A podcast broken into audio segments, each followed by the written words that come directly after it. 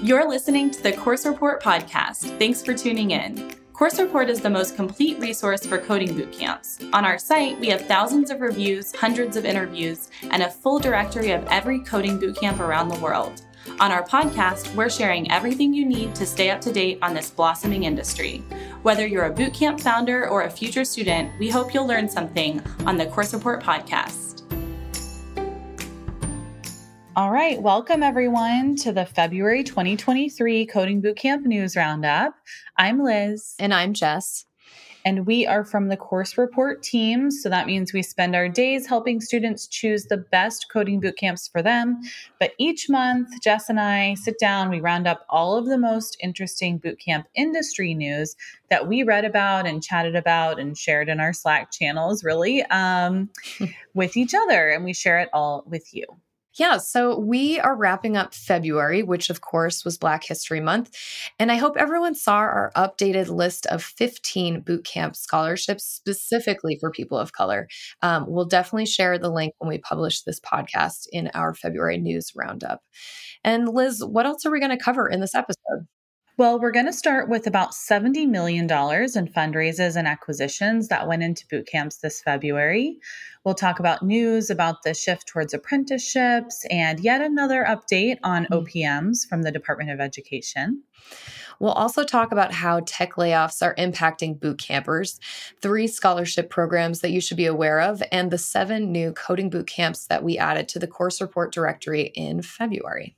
And Jess, before we hop in, I wanted to just remind everyone about our next live Q&A, which will be on March 8th, and it's going to feature a panel of women who broke into tech through a coding boot camp. We've got four remarkable women, all working in tech in different roles for different types of companies. Um, it's totally free. You can RSVP via the link that we will put in this blog post, and it's going to be a really good time. So we hope that you'll RSVP, ask questions, and join us on March 8th. Yeah, definitely don't miss it.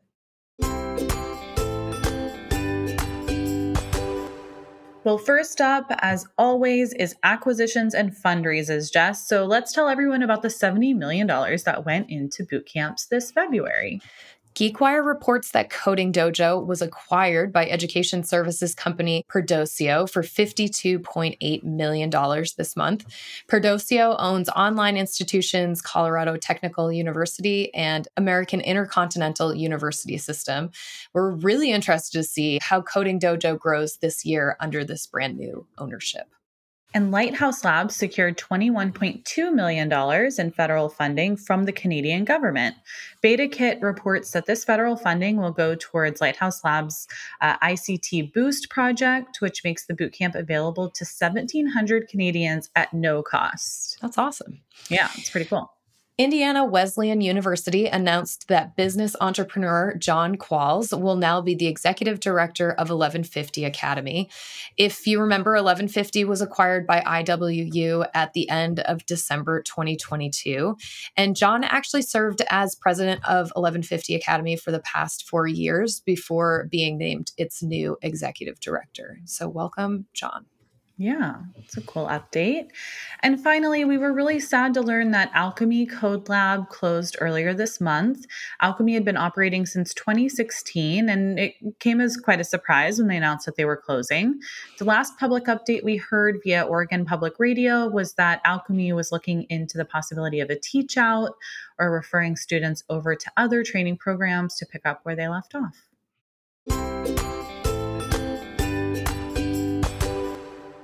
We're living in an era of skills based hiring, but let's jump back to 2021 and 2022 when it was the time of the quote, great resignation.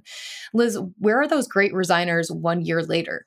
Well, Paul Fain reported on a new Cengage Group report that attempted to answer that question.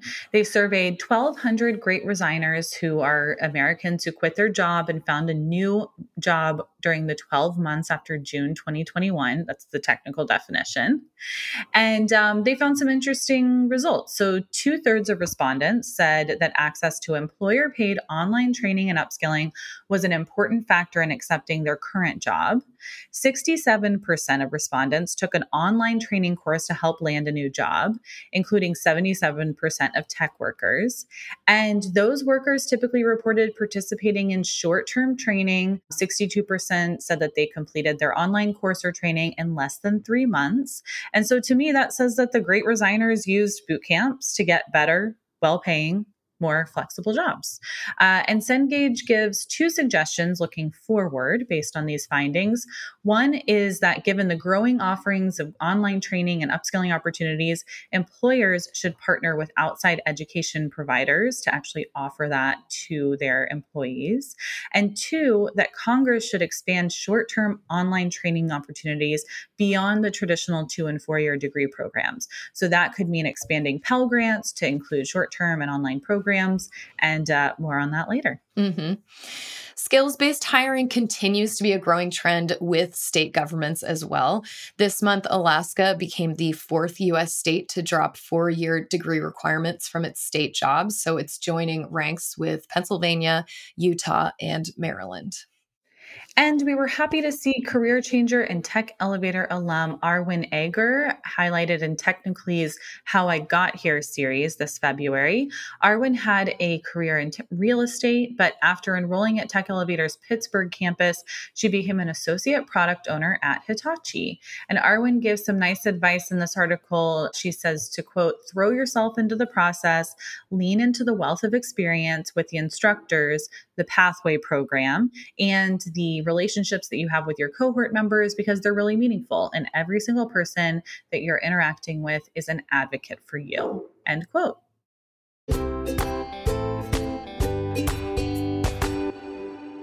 These past few years, coding boot camps have been popular and so have apprenticeships. But what if they're mixed together into like one Uber program? So, Liz, tell us about the latest General Assembly program. Sure. So General Assembly has partnered with Interapt to launch a new apprenticeship solution for employers. Some of Interapt's current apprenticeship programs are registered with the U.S. Department of Labor, um, which is really cool. It means that they're required to offer participants a paid job, regular raises, an industry vetted focus, on the job learning and mentorship, and formal credentials. Paul Fain then interviewed Lisa Lewin, the CEO of GA, about this new investment in apprenticeships. And Lewin says that she thinks it may be the key to actually helping more women and people of color break into tech. And we wanted to highlight another awesome new apprenticeship that came on our radar this month. Deep Local, a Pittsburgh based creative tech and experience design company, announced that they're sponsoring a one year apprenticeship program called Gizmology. Technically, reports that this new apprenticeship is aimed at Pittsburgh's Black and historically marginalized communities. Gizmology isn't technically a tech school or technically a coding boot camp. Um, it's open to those without a degree, either a two year or a four year degree, who want to specialize in one of Deep Local's career tracks. Um, and those career tracks are creative technology, exhibit fabrication, technical assembly, technical integration, and mechanical design. Apprentices for this program are given a salary of $45,000, and that includes benefits such as health insurance, PTO, and hybrid work options. And these apprentices are welcome to continue working at Deep Local after they finish the program while they're building their portfolio. Um, the first cohort is just going to be three to five individuals. Um, they're hoping to build it up to larger cohorts later in the year. Um, but that first cohort is going to kick off on April 17th, and the applications are due by March 13th. So if this is something that you're interested in, definitely check it out and get your application in. That's so cool. Jess, we got to put a link to that on our Twitter. Definitely.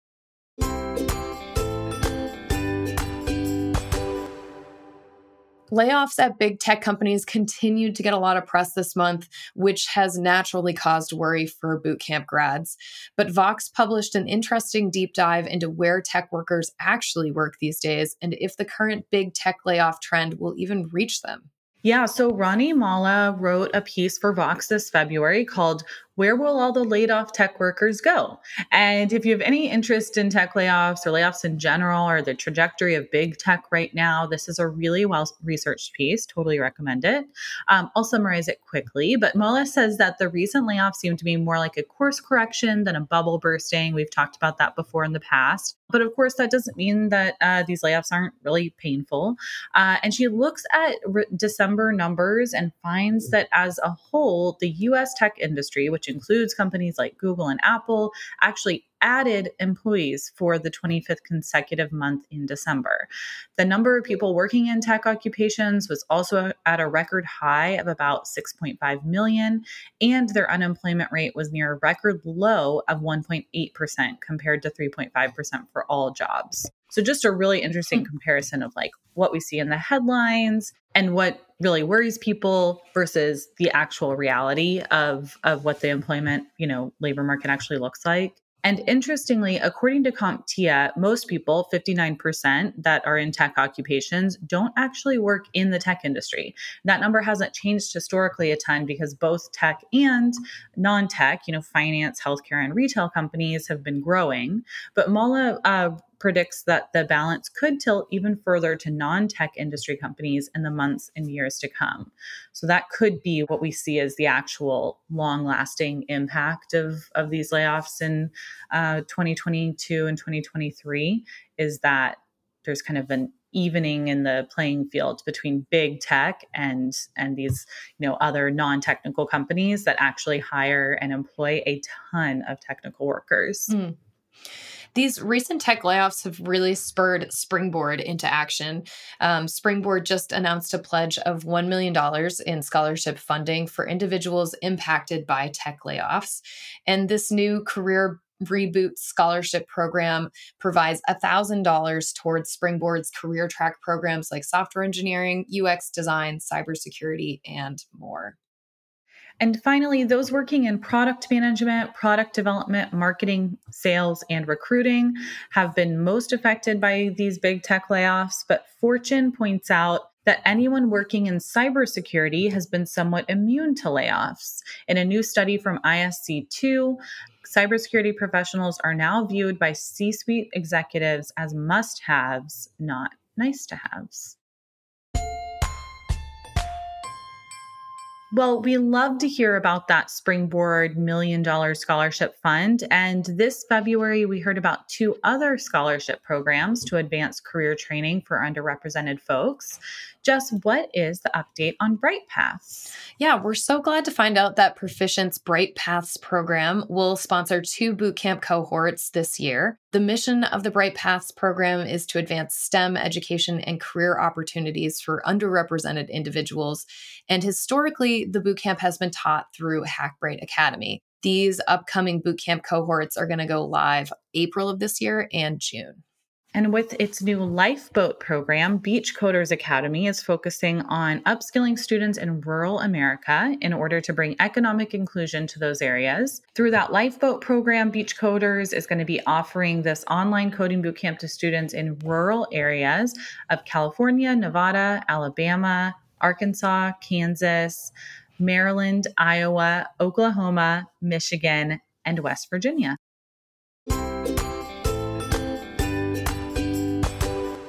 Well, after a fairly quiet January, we saw a lot of movement around Pell Grants and OPMs this month. Jess, let's start with the latest on Pell Grants in February. Yeah. So, in the last week of January this year, the House Republicans introduced a new bill called the Promoting Employment and Lifelong Learning Act that would extend federal Pell Grant funding to skills based education programs. This extension would cover programs that were at least eight weeks long. Um, and the main criticism against this is how to determine the legitimacy of these like eight week or more programs. This new bill is now being debated in the House, and we'll definitely keep you posted if this Pell Grants for short term programs will maybe finally get passed um, sometime this year. I mean, we've been talking about this for probably two years now yes. on this podcast. So, long-time listeners know. Yes. This will be exciting if something gets ruled on. And on the OPM side, the Department of Education has released some very far reaching guidance on OPMs like 2U. Higher Ed Dive reported that the DOE is planning to review 2011 guidance that allows online program management companies, or OPMs, to strike revenue share agreements with colleges. The DOE may also vastly expand the definition of third party servicers. We don't want to get too inside ed tech here, but we'll definitely be on the lookout for how this guidance may impact students or boot camps that partner with universities. And we'll let you know when any of that is official. Yeah. And as a response to a pretty scathing op ed by Connecticut Representative Rosa DeLauro this February, Chip Paucek published an op ed in Higher Dive about why private companies are crucial to innovations in online education. This is definitely a defense of his own company, 2U, and a lot of his points are about 2U's strides over the past years. But Paucek does make good arguments here. Um, he points out that higher education has been inaccessible for so many people for so long, and that 2U has been able to partner with many leading nonprofit um, universities and institutions to expand access and affordability in higher ed. And Paucek points out that the public sector won't be able to close the gap of trained healthcare professionals, educators, data scientists, and tech talent at the rate that we need to if we don't, you know, raise up public private partnerships. Um, he also says that there's no evidence that revenue sharing agreements have actually driven up costs, which is a big argument on the other side. And he argues actually to the contrary, they've actually lowered tuition rates.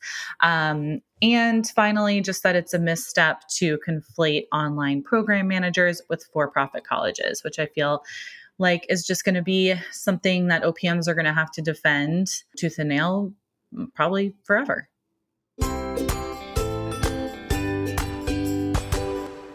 Well, it was a busy month of school announcements. We read about a lot of new uh, university boot camp partnerships that we saw and um, some interesting new programs, new campuses. So, Jess, do you want to start off with the university partnerships in the news? Yeah. So, Springboard announced a new partnership with Washington University in St. Louis. Southern Methodist University has partnered with edX. Upright Education has two new partnerships um, one with Concordia University, Wisconsin, and the other with Great Bay Community College, which is actually right near me in New Hampshire. Um, and in the UK, Imperial College announced their new partnership with Hyperion Dev. We also saw some new program announcements. Upright Education announced that it will be offering a tech sales boot camp, so a new vertical there. And Quick Start Learning launched a new software engineering boot camp. And finally, the Atlanta campus of Ada Developers Academy is now officially open. It's located near the Georgia Institute of Technology, and you can now apply for their upcoming September cohort. Well, congratulations to Ada. And we added seven new schools to the course report listings this month. So, Jess, why don't we tell everyone about them? Yeah. Totally. So we added a few more online coding boot camps like InfoSec Train, Everyone Codes, Jovian, and Project Code. We also added Chainboard Academy, which is a new Web3 boot camp, the Game Development Boot Camp Vertex School, and we added Australian Tech Sales Boot Camp Early Work Academy. Well, welcome to those seven new schools on Course Report. And if you graduated from any of those schools, you can now go on Course Report and leave a review of your experience.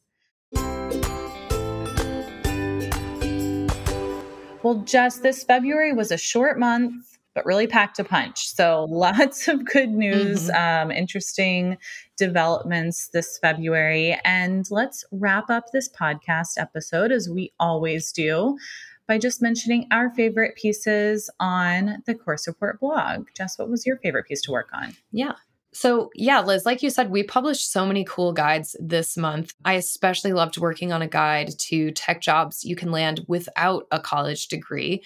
Libby Edwards, who's the head of outcomes at Springboard, is the expert for this guide. And she shared six tech roles like software developer, UX designer, and data analyst that actually don't require a college degree. Plus, Libby shared 11 companies that have hired Springboard grads who don't have degrees but did graduate from Springboard. So definitely check it out.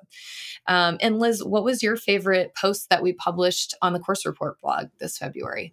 Well, Jess, I loved that piece too. I found it to be super helpful for anyone without a college degree, or even if you just don't have a CS degree, a computer science degree, um, and you're wondering if you can get a job in those fields. It was very helpful published a lot of other good guides too. The guide to the most interesting tech job cities. You know, everyone's talking about remote work, but there still is this very real benefit to being in a city that you love and that's really supportive of your tech career so love that piece and i also just want to give a final shout out to our live q&a on march 8th we'll post the link rsvp mm-hmm. ask questions we're really looking forward to seeing you there yeah, and that does it for our February podcast.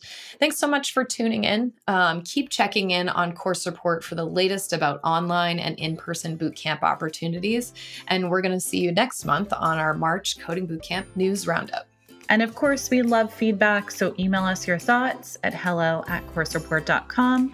And if you enjoyed this podcast, then please help other future bootcampers find it by going to iTunes or Stitcher or wherever you found this episode and subscribing to the Course Report podcast and leaving us a review. We will see you in March. Yeah, see you next month. Bye, Jess.